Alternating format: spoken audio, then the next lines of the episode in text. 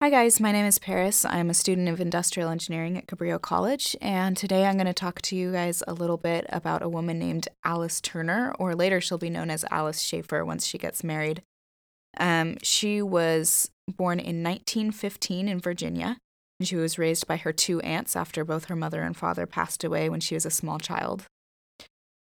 She did not discover her love of math until high school, and even at that point, she was planning on pursuing a career in English. Uh, but one day during her math class, her math teacher told her that a girl could never understand a concept as complex as long division.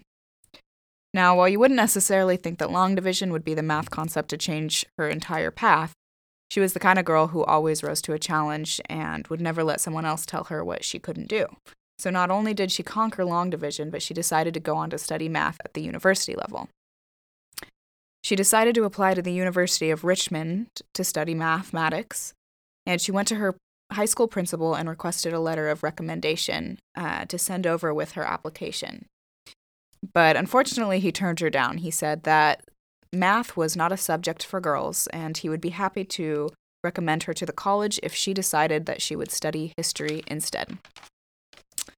So, of course, she did not decide to study history. She went ahead and sent her application over without that letter of recommendation, and the university did accept her into the math program. Uh, she also wasn't the only woman to be accepted into the math program, but unfortunately, the university system was not set up to allow women to succeed in mathematics women were not allowed to enter the library. Her male teachers would openly express their desire to fail any woman that dared take their math classes. Um, there were a few women teachers that worked at the college, but they were only allowed to teach the lower level math classes. So once she got into the upper division coursework, she only had mainly unsupportive male teachers.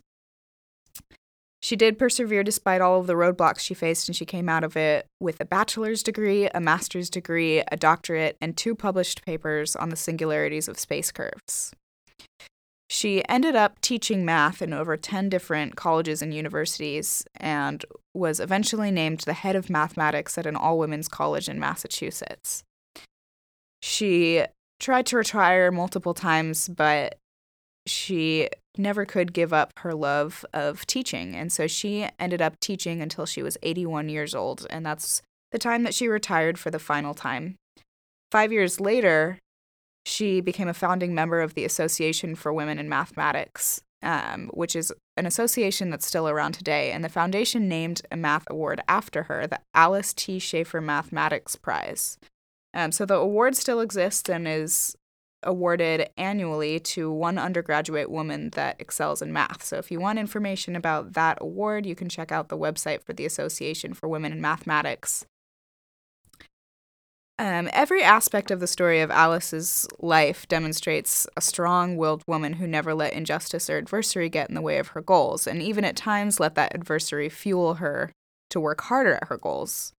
And while I don't face nearly any of the hardships that she had to face, her story inspires me to remember that no one can set limits on what I can accomplish in math or in any aspect of life. So I hope you enjoyed learning a little bit about Alice Schafer. Thanks for listening.